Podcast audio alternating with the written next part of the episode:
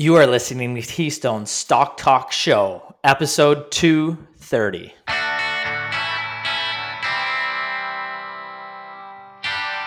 If this is your first time listening, then thanks for stopping by.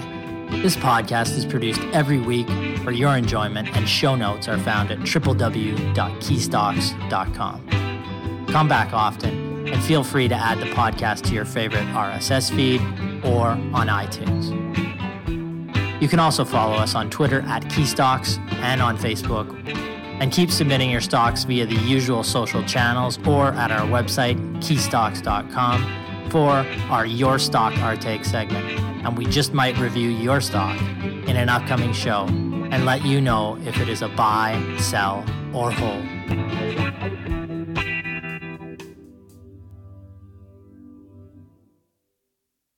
We have a busy show for you planned this week as we prepare to launch our fall 2023 DIY stock investment webinars. Tickets will go on sale at the end of the week, so get them fast. Aaron We'll talk about to launch the show his upcoming appearance on Money Talks with Michael Campbell, where he recommends three unique stocks. I will hit the mailbag this week and answer a question on Spin Master Corporation, symbol TOY or TOY on the TSX, a children's entertainment company that creates, designs, and manufactures via outsourcing and markets a diversified portfolio of innovative toys, games, products, and entertainment properties, including well known names such as Paw Patrol, Bakugan, Kinetic Sand, Air Hogs, Hatchimals, Rubik's Cube, and Gund. The company announced a significant acquisition this past week, and a viewer wanted to know if this is a new buying opportunity. Next, in our Your Stock Our Take segment, Brennan answers a question on a from a viewer on Jamieson Wellness Inc., symbol JWEL on the TSX, which develops, manufactures, and distributes as well as markets and sells natural health products, including vitamins, herbal, and mineral nutritional supplements for humans in Canada and the United States of America, as well as internationally. The business, which is posting st- strong revenue growth and pays a 3% dividend, sells a product designed to help improve your health. But can the stock improve your portfolio? Brennan will let you know. Last and not least, Brennan or Brett one of the guys. Who knows, really? Let's be honest. Brett answers a viewer question on Hive, digital technologies, symbol HIVE or Hive on the TSX, a growth oriented technology stock in the emergent blockchain industry. With a bit, no pun intended, of a resurgence in Bitcoin and blockchain related businesses, Brett lets viewers know if Hive is a good option to participate in Bitcoin and or blockchain's future. Okay, let's get to the show. Welcome, my co-host, Mr. Aaron Dunn, and the Killer Bees, Brett and Brennan. How are you guys Brennan doing? Brennan and Breton. I don't even well. know their names. the Bretton Woods, Brennan. Yeah, it sounds like Brett's sending me his slides here, and I'm gonna do uh do Hive. Good idea. We'll yeah. flip. Sure, let's do it. yeah, let's see. see. You, you, guys just flip out those and see how you make out with that. Yeah, uh, rough. So, Aaron, you just uh, prior to this recording, you recorded an interview with uh, Michael Campbell to air this weekend, I believe, on Money Talks. Correct? How'd that go? Yeah, that, it was good. It was good. Always, uh, always a fun time, and obviously, there's a lot to discuss, a lot happening in the markets right now. So, people will be able to see that segment on the Money Talks podcast on Saturday. Um, but we, yeah, yeah, it drops then. Other than the three stocks, what did you talk about? So we talked, you know, really obviously about the the current market environment, which is typically how we would we would we would start the show. Um, but then just a, also a little bit about our our webinars upcoming, and then just about mm-hmm. some of the the themes that would be or things that we'll be talking about within the webinars. But just on the specifics, um, you know, rising interest rates, how that impacts uh, investing strategy. We talked about um, one of the interesting things about the market right now is that it gives the appearance, if you look at the headline numbers, that the US market has really recovered from last year, uh, with the NASDAQ up about 29, 30% right now.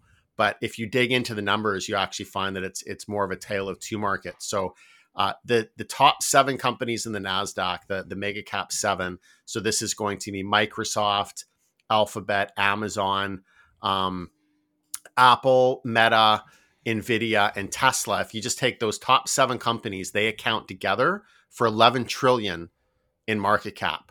Um, that's half of the Nasdaq. So there's 2,500 companies on the Nasdaq. The top seven companies account right now for about half of the market value. Well, those seven companies are up on average from the start of the year 97% compared to 30% for the whole index. So that means if you take those seven out, the rest of the other companies, almost 2,500 companies on average, have have lost money this year. So it, you know, you really when you look at the the market return, it's it's it's you're really looking at the return of of the seven top companies. Now, obviously, some companies within that other group, that the, the smaller group, the other you know 2,493 companies, um, some of them have performed well, others not, but on average, they're actually they're down in the double digits this year. Um, Canada, you know, the TSX about flat. So we talked a little bit about that, um, some like what that means to investors in terms of you have these seven companies, one way or another, you really should have some exposure to them. So we talked about one of our recommendations in that group, um, a little bit about how it's critical for Canadians to have some exposure to US stocks. Um, we talked to a lot of Canadians that are just invested 100% up here in Canada. And the biggest reason that they give is, well, I don't want the currency risk, right? But we've showed in the past that the currency risk, avoiding currency risk is not worth um, the lack of like the the the opportunities that you miss out on by investing in the US, right? We're so focused up here in Canada on resources and the big six banks, um, resources and financials being 60% of our market, uh, technology being almost an insignificant part of our stock market. Whereas in the US, you just have much better diversification, breadth of opportunities, um, and certainly so much more in the technology space. So we talked a little bit about that. We talked about valuations for small caps, large caps comparatively, how that has changed um, just recently this year, how small caps are now actually trading at a sizable discount to large caps for really, you know, the first time in uh, almost 20 years. For almost all of the last 20 years, it's been the opposite. So, again, what does that mean for investors? Um, but then, you know, obviously, we were talking about the webinars. We have our webinars upcoming. We have our, our DIY webinar, which is really, you know, we're providing education. We're also providing individual stock picks. Um, last year at the webinar, we recommended Hammond Power. Uh, that is up 250%. And, you know, Hammond was just a boring company, manufacturing company that manufactures transformers. I mean, nobody really cared about it when we picked up coverage. Um, but, you know, it's all about the profile of the stock and what we were looking at was a profitable growing business with a growing backlog solid balance sheet and a great valuation and you know that's why we recommend it it's been one of one of the top performers out there um you know again we can never recommend we're going to be coming out with more recommendations at our upcoming diys um, for a starter portfolio we can never guarantee that our, any of these companies are going to produce 250 percent return over the next year. But what we do say is that the more you invest in that profile of company, that profitable, growing, um, well capitalized business with a with a clear and achievable growth plan, the better positioned you are to to generate those types of returns in the future, either this year or next. So it was a good show. Um, everybody should tune in on Saturday, and of course, the DIY events coming up as well. Anybody who's interested. Yeah, and we'll have information on those when we um, either next week or this week when we uh, message out or send out this podcast as well, and we'll post them on the YouTube channel as well. All right. Well, let's. We you want to move on to some of the viewer questions. Um, I can get to the first one that was on Spin Master. I'll share my screen here. Uh, I've got a presentation on that. We'll see if it actually works. Uh, probably not, but you know, we will see if it does work. All right, here we go. Can you guys see that now? Uh, you are good. Yeah. There we go. Okay, good to hear. Okay, I'm going to look at Spin Master here. Uh, symbol is toy, appropriately so on the TSX. Uh, 3665 is what it trades at. $3.8 billion market cap. They're a children's entertainment company. They create, design, and manufacture. Their manufacturing is all outsourced, and they market diversified portfolio of innovative toys, games, products, and entertainment properties. They are best known for some award award-winning brands, including Paw Patrol, Bakugan, Kinetic Sand, Air Hogs, Hatchimals, Rubik's Cube, and Gund. many names that I recognize um, uh, from you know that we've given presents to our kids in in those areas, and you know some of the names like Rubik's Cube have been around for for basically ever in, in the toy arena. So what brought us to the question today? Well, the company executed on an acquisition. On October 11th, Spin Master reported a sizable strategic acquisition. They acquired US based Melissa and Doug, which are not just two people, it's a company. And they specialize in early childhood toys with high quality offerings of open ended creative and development wooden toys, but primarily which will be complementary to Spin Master's existing portfolio. Let's look at that transaction. The price tag, the full purchase was about 1.1 billion, composed of 950 million. These are US dollars in upfront cash considerations and approximately 150 million in contingent consideration based on certain financial targets for the year 2024 fiscal and 2025 respectively.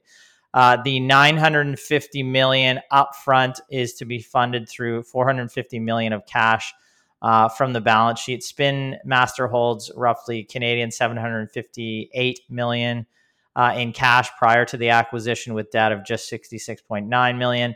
And the approximate there's approximately 500 million of debt financing as well in this transaction. We do not know the acquisitions or Melissa and Doug's full debt position or balance sheet position, but Spin Master will be in a net debt position post acquisition in all likelihood. It should not be an onerous one given the strength of its capital structure and strong cash flow heading heading into the deal. Now, for their for the company's part, Melissa and Doug generated approximately 489 million of revenue US and approximately 90 million of EBITDA in 2022.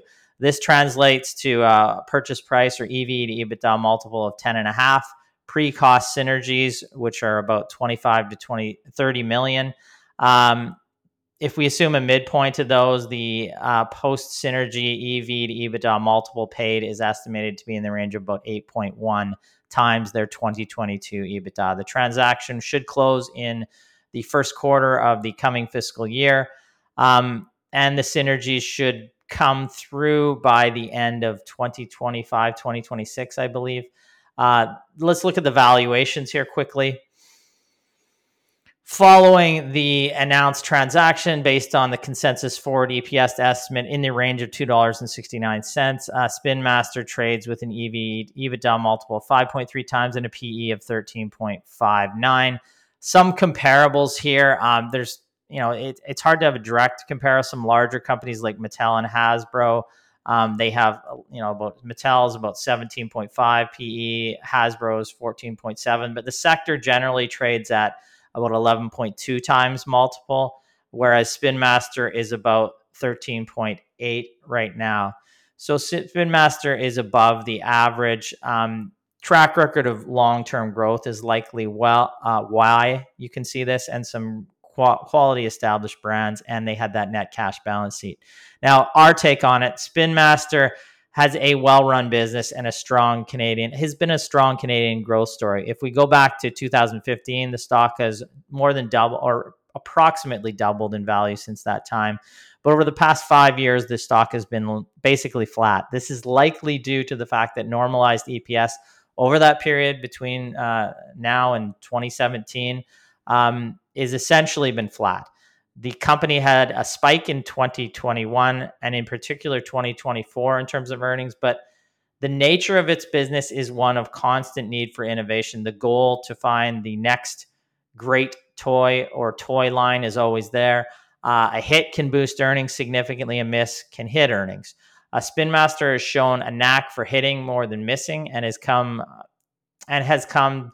Um, this is it's come along with great current and legacy cash producing brands that it's put under its umbrella which is how it has survived and you know thrived created a great cash balance sheet cash rich balance sheet in a tough business. Uh, that helped fund the melissa and doug acquisition. It appears like a smart uh, and um, kind of a less miss and more hit business in in the long term or it's more of a sorry more of a hit it's less of a hit and miss business, is what I'm trying to say. But due to the fickle hit and miss nature of the toy industry overall and the lower recurring model of these businesses, the below average multiples in terms of this company and the sector relative to what the market trades at, they're likely here to stay. Uh, Toy Spin Master offers reasonable value, but the earnings on a quarter to quarter and even year to year basis will likely always fluctuate. While we admire the way the business is run, it's just too difficult to forecast profitability with a high degree of certainty with a given year or even a two to three year period. We monitored it. Our kids love their toys, but we're not buying it at present, despite what look like reasonable valuations and what looks like a reasonable acquisition. Right. The acquisition, I mean, it, it does look interesting. And this is uh this is what we talk about with having a net cap cash balance sheet, especially when you see market weakness, is it does provide companies with the opportunity to go in and, and purchase competitors and buy up market share that way. You know, I will have to say, I do say 1.1 billion dollar acquisition. That's that's a big deal relative to the size yeah. of yeah Spin Master's market cap, which is about just under four billion. So you know, there's risk with that, right? When you're buying such a large entity, the the seller always knows more about it than the buyer, and there's the risk of integration and and and you know financially the transaction not turning out the way it was initially expected. So that's something that investors would want to watch. But I agree with your analysis. It's it's an interesting company. The fundamentals overall overall look good, but it's just really hard to know what's going to happen financially with the company on a year to year basis, given how that that industry operates. Yeah, and I had a slide in there uh, uh, pulling up the 10 year revenue growth on the company in US dollars. If you look back to December 2023 or 2013, it had about 539 million in revenues. Today, trailing month is 2.36 billion. So great growth there. But um, halfway through that, about in December, as at the year end 2018, they had 2.2 billion and it's really today 5 years later is just 2.3 so they've really kind of flattened out. Uh, they had a spike up in last year and the year before but they've kind of flattened out if you look at that 4 or 5 year period there uh, between 2018 and today. Um, and that's kind of on a gross profit basis. They're roughly flat slightly above so uh, they've been able to generate strong cash flow, but pr- to produce top line growth really hasn't been there. Um, and and you know they they always have that you have that hit and miss and, and toys. Uh, kids are fickle; like they can love Paw Patrol can be the greatest thing, for example, in this two or three or one year given period, and then nobody could want anything to do with Paw Patrol, uh, you know, and it could it could be a toy that's completely off the shelves, or maybe it will be. There's some toys I mean, it's hard to get a Barbie that lasts like 50. it's probably going to last 100 years, like an iconic brand like that. But I mean, they have a Rubik's Cube, which, you know, it, there's probably not a ton of growth there, but they're probably going to milk some cash flows for that over a long term period. Uh, this brand, uh, Melissa and Doug, um, you know, we have a number of their products in house already. I mean, it's kind of puzzles and toys maybe longer lasting. It's well thought of in the, the you know the U.S. Canadian parent community. Uh, so you know maybe that's a way of smoothing out and not having the hit and miss type um, fluctuation that you can see in earnings with a business like this. But I mean, it does look like a solid purchase. Um, if they could get like a Mattel type valuation, then you could have earnings growth over the next two years uh, you know, and, and, you could have a valuation re-rating potentially to like the 17 times where Mattel is. But the sector overall actually trades below uh, where Spin Master trades today, and likely because it's difficult to sustain. You don't have a recurring toy that just everybody buys every year. You have to love that toy. You have to continue to. Uh, it has to be in, right? Like it has to be. It's like fashion in some degrees. I mean, toys it, it can become a toy that oh you don't want to have for example paw patrol anymore right? Like no kid wants that and then suddenly you know it may be a great toy but it's not in. We're not buying it this year. So and that that is one thing that can happen to this business. And that's something that for like how do we factor that into a model or any type of future cash flow? It's just really difficult other than to say we know that this will be uh, a company with lumpy earnings I got to say they've done a great job with in, in, innovation, like with the Hatchimals and all that. Like they they come out with winners year after year after year. Um, so you know you're betting on management and the team there to continue to innovate. If they can, then it trades at reasonable valuations. It's just uh, it's it's very hard to predict that going forward. Other than to say you're investing in this management team, they've done well in the past. Um, I think they'll do well in the future, and I guess that's what you would go on in this business. And maybe that's less tangible than we typically like. Yeah, and like th- things change, and like this is something that I realized not too long ago. Like I don't know how you guys ended up uh, getting your your teaching your kids how to ride a bike, um, but these new glider bikes, like like training wheels, are kind of almost becoming a thing of the past. Where you know I use training wheels to learn how to ride my Still, bike. Still, yeah, I've got training That's wheels on my bike. No, I do not. Um, but you know, seeing my my sister's kid, you know, Mhm. she doesn't want anything to do with the training wheels. She's basically learning the balance with her glider bike, and you know, is she even going to go to training wheels? Will she kind of skip? Will she go right up to almost you know the a bike without training wheels? It's just it- it's interesting to see how things change when you know. I was on training wheels till I was like 13 or 14 and just 28, 9. No, but yeah, no, it's true. Things Thi- change, things do know. change, and and you know, there's and they've found a way to innovate, and I think this is a good buy. Like I, I Mhm. think that it's well thought of. I just I'm not sure the growth path. You know, may- maybe it continues to grow, but um, you know, they the the one analysis that I saw on it was looking for six to eight percent accretion to earnings. Well, they paid about eight times EV EBITDA, so you know they're paying a fair to you know it's a it's going to be a long payback period on this you know it would likely seem. But um you know if you've got a brand that if melissa and doug 50 years from now continues to grow over that period I mean, it can be a great purchase obviously right? So uh, it does seem like a well thought of brand. And uh, if they take it over and continue to grow it it could be a good situation for them long term all right let's get to our next company i think brett was going to look at hive digital it is hive digital now isn't it Yeah, it is Hive Digital now. Yeah. Digital Technologies, I should specifically Oh, say. yes, technologies. All right, you take a look at them and we'll get into it. All right. Hive Digital Technologies, symbol HIVE E, or Hive on both the TSX Venture as well as the NASDAQ, is a growth oriented technology stock in the emergent blockchain industry. The company's revenue is currently dominated by its Bitcoin mining activities, but it is also working in the high performance compute or HPC space at this time. The stock is up 94% year to date, trading at 407 Canadian and 3 US, $3 US at roughly 360 million Canadian market cap or 260 million US, but it is highly volatile by so by the time this release that is completely wrong. So, why am I really covering this? Well, Bitcoin related stocks have seen a big of a, bit of a pickup in attention recently as the Grayscale Bitcoin Trust symbol GBTC on the OTC won its lawsuit to convert its fund into an ETF. And the appeal date has passed for the SEC appeal date has passed last week. So effectively, this just sets the way for a spot Bitcoin ETF in the US, which opens up Bitcoin as an investment to more investors as some are restricted to certain things. And it obviously is normally the institutional, that are restricted to exchange traded funds, etc., instead of buying the actual underlying. So it's really a decent time to look at is there value in the space? So I will be focused on the Bitcoin operations, that is just the lion's share of the company's revenues at this time. But they have been dipping their toes into HPC since the Ethereum mining is no longer an option for use of its GPUs, and they've been also buying more GPUs as of recently.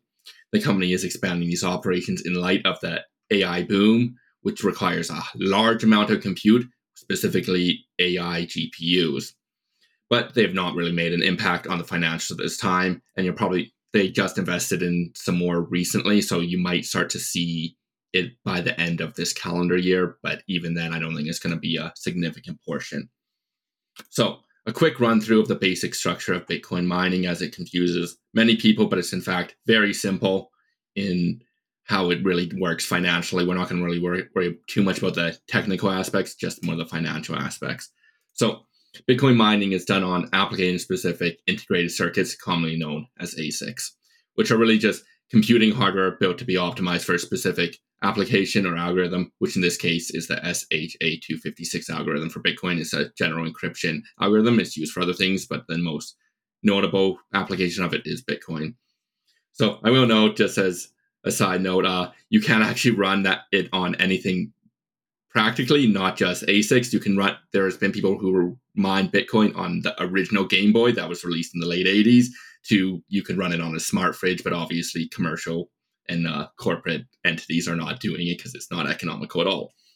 So, a quick look at a simplified structure for any corporate Bitcoin mining operation. There's really three requirements for mining ASICs, which can be seen as a capital investment, electricity, which can be seen as an ongoing per unit increase, and then the building and location, which range from proper data centers to dedicated with dedicated infrastructure to modified shipping containers, and it varies drastically on the organization.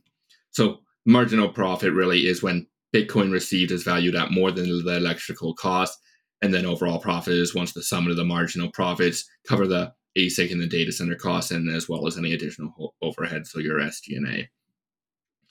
For Bitcoin to actually the Bitcoin that is actually received is really dependent on the percentage of hash rate or the calculation that the miner contributes to the total network, which is constantly going off over time. It is quite variable. I'll throw up a quick picture in post to show how variable it is day to day. The exact number of bitcoins that they will receive as well isn't exact percentage because it's probabilistic, but the numbers we're dealing with are generally large enough to where the percentage of hash rate is close enough to the actual bitcoin received. So each Bitcoin block is mined every 10 minutes and it has a subsidy, so a fee which you will receive of 6.25 Bitcoin, as well as fees that are paid by the users for the transactions. And the subsidy, which that 6.25 Bitcoin is right now, it's cut in half every about four years. It becomes a bit shorter than that, but four years for all intents and purposes. With the next halving being due around April 2024, which effectively cuts revenue in half for every single miner across the board across all the network because the fees that are paid by the transaction is normally at most it's a few percentage. You last let this last summer you did see it go up to about 10 to 15 percent but that was very short lived but you saw that make headlines because it was a big deal. So really why am i explaining this before even touching on the company? The reason is risks and what the company can actually control. They can't control the price of the asics as they roughly correlate with the price of Bitcoin at the time and how efficient they are. They can influence but not control the price of electricity by selecting a region, the building certain infrastructure. They can, of course, control the type of in- infrastructure, which influences influences efficiency, and most importantly, they are at the whim of the price of Bitcoin, which is extremely volatile. Volatile, as you can see in the chart above. That's a five-year chart, and it's ranged from about 6k to upwards of 68k, and there's a high of last year or 20 late 2021 so about two years ago now of 68,000 to about a low of 16,000 over the past couple years. So it's very very very volatile to say the very least. So moving on to the actual company. Per its last monthly update which most public bitcoin mining companies release so you generally actually have a good idea of their financials before they release at least on the revenue side so for the September, the company produced 259 Bitcoin at an average of 3.69 exahash per second, if including its GPU operations, which mine other cryptocurrencies at this time, and they're looking to convert those into using for their HPC compute.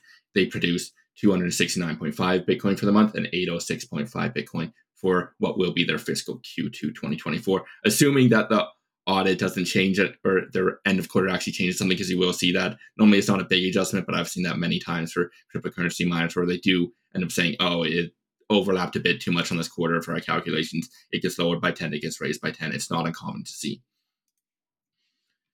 Unfortunately unlike other miners hive doesn't release its costs in its monthly reports. Quite a few other ones do which i always like to see because then you get a more up-to-date financial as it's going and it's obviously extremely volatile so we want the most up-to-date information as possible. But assuming the costs are similar to the last quarter, it had 18.7 thousand costs per Bitcoin. So they are currently making profit on a per Bitcoin basis. But that's also an adjusted measure as well, which I will get into shortly. But assuming that they're in the same ballpark as this last quarter, it had an EBIT of 2.9 million and 5.3 million when adjusted. So they are making profit right now, at least on these bases. I will note as well depreciation for Bitcoin mining miners is relatively meaningless, which is why you'll see a big depreciation adjustment out. As the ASICs valuation, which is where this depreciation value is coming from, is more it should more be looked at as a fair value as you can sell these used used ASICs at nearly the same price as the new ASIC, assuming it's in working condition. You do have some that obviously will break down, but that's a relatively low amount. So GAAP earnings per share aren't really a good metric. It's similar in how REITs you don't really want to look at GAAP, but you do should you should still consider it and why you are looking at these adjustments. You really need to go into the details. But even the adjusted EBITDA, very volatile. 5.3 million last quarter, negative 1.4 the prior, negative 1.9, positive 22.3, positive 11. There's just no consistency quarter over quarter. Even after adjusting, they're adjusting on a lot of stuff, and it is still very, very volatile. I want to make that extremely clear. So, moving to the balance sheet, the company has a net debt and leases position of about 30 million and is holding about 59.5 million in digital currencies, almost entirely Bitcoin. They have small amounts in, I think it was Ethereum Classic, which they're currently mining on their GPUs, but nothing substantial. So if they were to liquidate these digital assets, the company would have about a net cash position of 29.6 million. Not saying they will, but many other companies have, and you'll see that quickly come to the cash. So it's not an entire useless metric looking at net cash plus digital currency because it is a liquidative market. You could probably see it somewhere as a level one equity security that you'll see on a company's balance sheet, something like that, or a trading security, some, something in that manner. So moving on to valuation, which I specifically added a dozen asterisks to the adjusted EBITDA, EV EBITDA for as I'm specifically going to give them a generous adjustment to the generous, uh, but to create a generous valuation to make a point. So first off, we use an adjusted enterprise value, which treats Bitcoin as cash, as I was saying before with net cash. It's not ridiculous, but it is abnormal and it is extremely generous compared to a normal valuation. But looking at adjusted EBITDA is the problem. As I mentioned before, ASICs generally trade on their fair value. So depreciation doesn't mean much because the actual value doesn't follow the depreciation. And that's generally an issue with computers because they depreciate quite quick. So you have a very front loaded depreciation expense, which doesn't match. So if you're buying a ton of compute or any data centers up, anything like that, it is depreciated quite quick, but that might not match the fair value. And that's a general issue with accounting, but it's specifically notable here. But the issue is their adjustment also removed the effects of impairment, which is meant to bring it to a closer to the fair value price. So they effectively removed the fair value consequences as well as the accounting consequences of a major cost. So it significantly inflates their adjusted EBITDA. And still, at that, the company is still trading at 9.4 times adjusted EBITDA of their adjusted enterprise value. Extremely generous and that is still expensive. So if we were to compare it to trailing free cash flow, it's roughly 90 times. It has its own quirk to the metrics, but even then, you can probably have a better idea that the company is extremely expensive at this time. So, our take to summarize the Bitcoin mining industry as a whole is just you're really purchasing operationally leveraged Bitcoin, which results in higher equity volatility, but potentially higher returns than Bitcoin itself, which obviously traders love, but as a long term investor, the risks are just astronomical. Hive is an extremely volatile in price and fundamentals as they are industry price takers. And even under a generous valuation metric, the company is still expensive. So I'll open up to you guys if you guys have any comments at this time. Yeah, I mean, I, I, it's it's interesting when you look at how the the the crypto mining or Bitcoin mining space works. Obviously, it's not mm-hmm. just Bitcoin. There are other cryptos as well, like Ethereum, and each one works a little bit differently. But is that 21 million coins is actually Bitcoin is set up so that it once it hits 21 million, there's not going to be any more coins. So nobody's yeah. going to be able to mine anything after that. No, right? you, you you can mine it. So they'd receive those fees, but they would mm-hmm. that's when the subsidy runs out. So the subsidies effectively you can see it as like a monetary policy mm-hmm. with a set limit. So right now I'll quickly bring it up. Um, so right now there is where are we? There is 19.5 million Bitcoin outstanding, and it goes to about to hit that 100% supply. You're going out to February 8th, 2140. Right. But to get 95% supply, we're only in 2026. It significantly slows down because the subsidy is halved in every. So every last, yeah, year. as you said, Yeah. every four years it halves. So even though we've got, you know, what, um, 17 years before you can't mine Bitcoin anymore as No. we get closer. 117 100. years Or so 117. Yeah. Sorry. Yeah. until Okay. you no longer receive the subsidy. Oh, so it's 2140. Yes, 2140. Oh, That's how much the 2140. I exponential. was Yeah. 2040. Here, I'll Okay. quickly. This is It's halving next in. April, right? It Mhm. halves Yes. next in April. roughly. It, it's an estimate always Yeah, whenever you okay. see those dates. I don't know if you guys can see it here. I'll put it up more visible on the podcast, but you can see down here. This is just a dashboard for Bitcoin. Um, down here under future Bitcoin supply, where did it moved it? So you'll see 95% by March 18th, 2026, 99 by 2035. But we're already Hmm. at 93% total supply. Does really, the think about the stock, does 7% dilution really change much of the valuation? No, it really doesn't. It might a bit, but it won't ma- matter much. So, like, dilution for Bitcoin is more or less done. And the miners will still exist because they will still get their fees, which we can see somewhere up here. Right now, we're looking at a 2% fee to the total reward that they get, which includes the Mhm. subsidy. So, right now, fees, which they get from transactions, is only 2%. So, if they were to receive the same amount of dollar value as they were now, when the subsidy removes, you would at least need a 50 times increase in value in Bitcoin to give an idea. 50, five zero times. Yes, five zero times. So you'd be Mhm. looking at a bit over a million a coin. Bit over a million a coin. Mm-hmm. Interesting. Cathie Wood would love that. I'm sure she would. And then Ethereum, just to kind of touch on Ethereum, because that's the second biggest crypto coin, right? Mhm. Yeah. Um, mined differently. Now, they were going to change, or they did change They the did. way that crypto is mined. They already did, and I had Yes. heard that that is was basically completely changed the the the profitability or what was in it for the miners. So, is it still profitable then to no, mine? you, you Ethereum? actually cannot mine you the, can what is known as Ethereum. So this happened last September. They switched to proof of stake, which is effectively Mhm. the how people can make money off of it now is they give it out for lending. Kind of, it's Mm-hmm. a very that's very oversimplified, but that's how you can see it, and they get about four percent interest, I think, on their staking. Versus So miners can no longer do. 4% return on your assets. Is that Yeah, effectively that's what it is. Plus, then the price change Okay. Okay. Yeah. So Ethereum as a mining currency now is is gone. Not really. It's no, come. no you it's a can't do it. financing currency, right? Yeah. And then I don't know. You know, I I do remember looking at a breakdown of all the top coins, and once you get past, you know, the fifth biggest coin, their market Mhm. shares are pretty much negligible, right? Yeah, so you can look at. Uh, I don't have it up. How I'll put it up, but there's some people will use Bitcoin dominance uh, metrics, and it's uh, about fifty percent of the entire cryptocurrency market. But then a big subset of that is also stable coins, which are really Mhm. just deposited U.S. currency for the most part. There's issues with them that I'm not going to go into right now. Right. But right. That's It's a also big complicated of space. It's, It is very definitely a lot to know. Yeah, Mhm. for But- sure. You you just really know Bitcoin's the majority of it at this Mhm. time.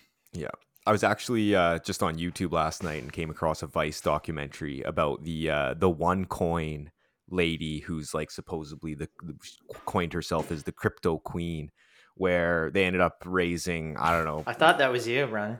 billions and billions. No, no, I wouldn't be on the podcast right now if that was me. But uh, no, she ended up stealing billions and billions and then disappearing. Um, anyways, I, I saw the documentary and it's just like all I could think is these poor people who had Mhm. no idea what they were investing in. Um, yeah, I just you got to feel bad for some people that are just trying to chase the hype, and you know that's how you're gonna end up. Well, in, in in one kind of respect, like yes, you, you have some empathy for people that get caught off guard. But on the other, I mean, if you're just going to go, A fool and his money. you know, yeah, like how much do you if I if I go if I you know put a mortgage on my house and then go to Vegas and throw it on the crap table and lose it? I mean, mhm. you know, I wouldn't lose too much sleep for me because that's just not Yeah. a wise thing to do, right? So yeah, the fraud in the entire cryptocurrency space has a lot of aspects to it as well. I love personally diving into it. Mm-hmm. I know you guys watch. Well, there's many, many examples that you can dive exactly. into, right? So, yeah.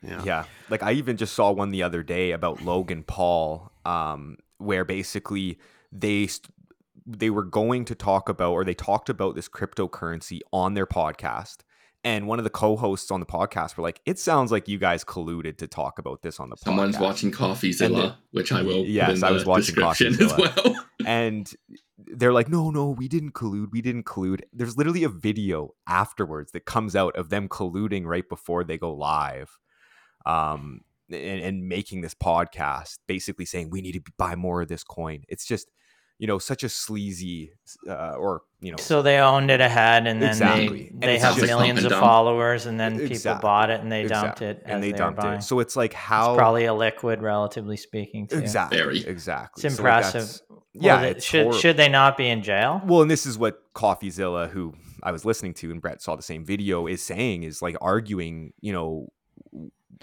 these I don't even think jail. it's an argument to be honest. But yeah. Well, it is. I mean, but why guess, aren't they in jail? Yeah, you know, like that's yeah, the thing. True. So it's true. you know, well, regulation take like typically takes ten years to catch up yeah, at least. So maybe in ten years somebody will prosecute. By then, and they'll, they get a slap on the wrist. Completely, wrist. You know, yeah. Right. So yeah. All right. Okay. Let's move on to this. This is uh, an interesting company, Jamieson Wellness, J W E L. I, I think they had a bit of a they they pulled back on their earnings estimates and revenue estimates for the year, but there is still growth. They have interesting growth, I believe, in China and uh, in the U.S. Um, that's come online, and uh, you know the multiples look interesting. But we tasked Brennan, the mm-hmm. young Padawan, to take a look at the uh, company, and he's going to go through it. And pays a three percent yield right now too. Yeah, exactly. So Jamieson Wellness Inc., uh, JWEL on the TSX, currently trading at a price of around $25. I believe it's actually up a little bit today as we're recording this, with a $1.04 billion market cap and a forward dividend yield of about 3%. So they actually just recently increased that uh, dividend slightly uh, by a couple cents, their quarterly dividend, but I'll get into that. Uh, so, Jamieson Wellness develops, manufactures, distributes, markets, and sells natural health products, including vitamins, herbal, and mineral nutri- uh, nutritional supplements for humans in Canada, the United States of America, and internationally. Uh, I have some of their uh, their vitamins in my own uh, cupboard in my bathroom, of course. Um, so, moving on. Why are you laughing, Ryan? I don't know, uh, just the way you said it. uh, but yes, I am uh, a, a, consumer of their vitamins. Um, so looking at uh, a few of their Q2 highlights, this does this slide does come directly from the company's investor presentation. Uh, I'm just going to go over a few of the highlights here. So number two, on July 19th of 2022, the company acquired a company called NutraWise Health and Beauty Corp, which sells supplements under the Youtheory, uh, or yeah, the Youtheory brand uh, for approximately 265 million Canadian. Uh, now, the acquisition was made uh, essentially to provide the company with an expansion plan into the U.S. Uh, and they noted in Q2 that new SKUs have began to ship.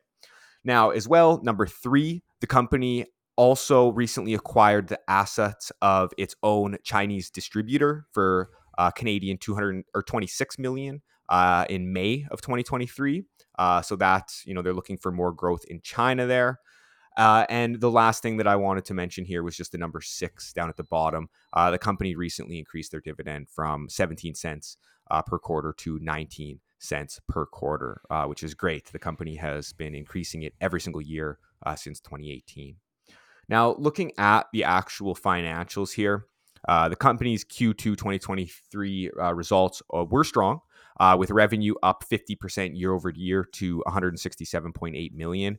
Now, this was due to about 4% organic growth for the Jamieson brands, uh, as well as uh, its acquisition uh, and the sale of Youtheory products uh, in the U.S. So that was, you know, primarily what the growth was uh, related to.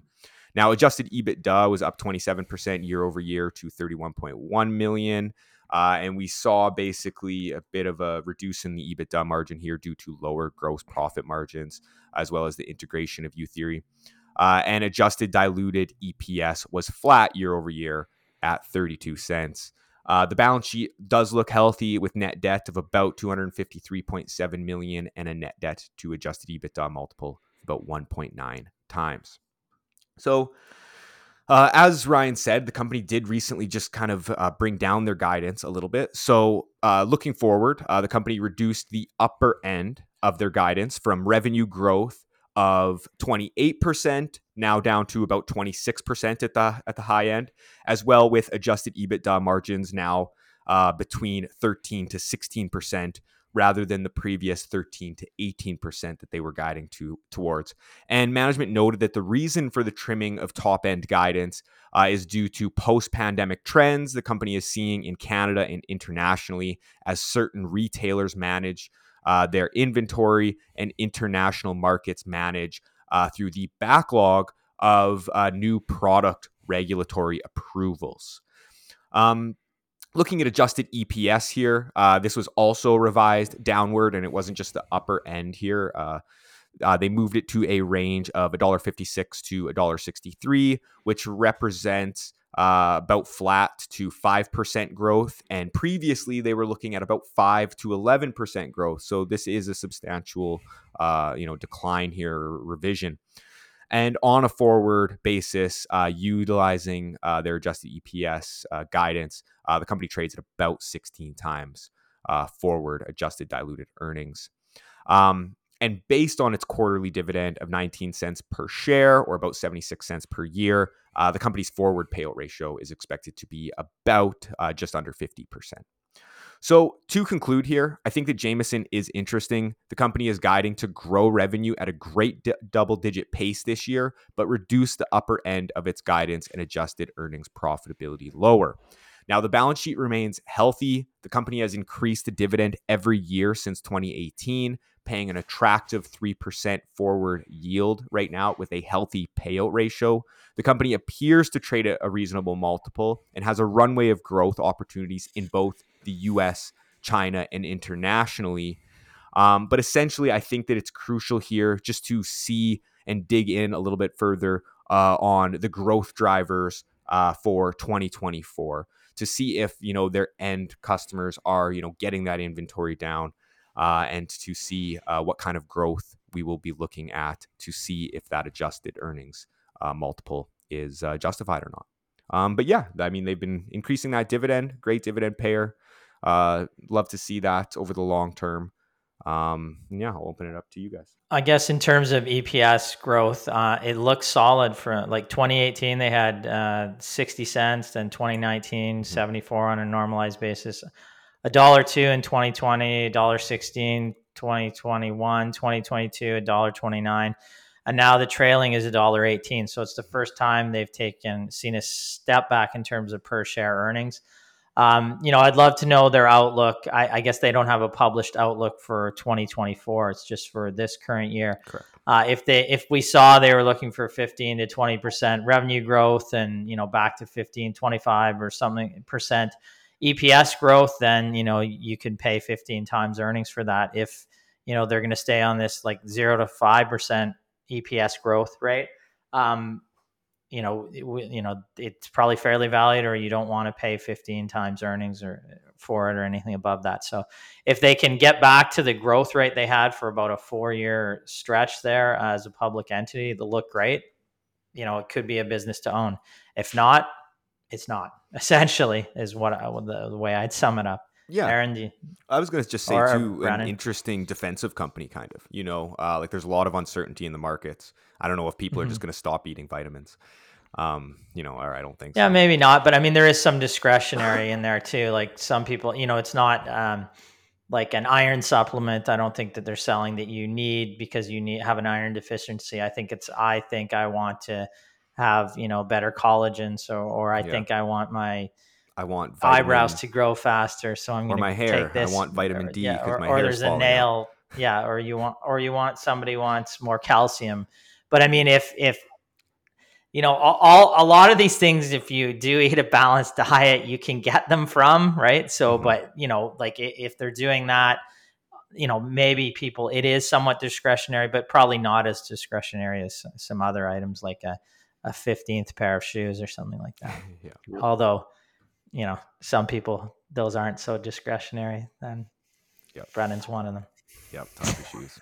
no, I mean I'll, I'll side with Ryan here. It's it's interesting. Fundamentals generally look pretty good. Historic growth is good, but now you know we've seen a hiccup in the in the earnings growth.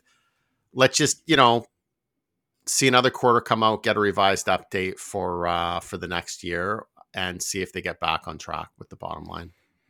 Yeah, and if you had 13 to if you were trading 13 15 times below market multiple and we thought they could grow 15 plus percent uh, going forward, and the payout ratio is reasonable, and we think they can pay down that debt reasonably, then it, it is interesting. Um, but uh, you know, th- this is a hiccup in terms of per share earnings uh, for the growth rate this year. You're looking good revenue growth, largely by acquisition, but you got to be able to drive that to per share earnings too. And uh, there is some margin compression here, and uh, you know, we'd have to watch that going forward to see if we can have better cash flow, better earnings on the business. And if they are, then it could become interesting for sure. Yep. Anybody got some final comments? Are we good? I think we should be We're good. good. Watch Aaron this Saturday on Money Talks or listen to it. Money Talks podcast or radio. I think they've gone back on a radio station even in uh, somewhere. I would have to look into that. Maybe we'll tweet it out or send it out in our uh, in our email for the show. All right. As always, I'd like to thank everybody for listening. Um, if you're viewing this right now on YouTube, smash the subscribe button. Uh, if you're view- or listening to this on iTunes, rate and review us. Obviously, only positive reviews. Keep your questions coming into our Your Stock Our Take, and we'll endeavor to answer your questions every week. And as always, I wish you profitable investing. Thank you. Thank you, everyone. Thank you. Thank you.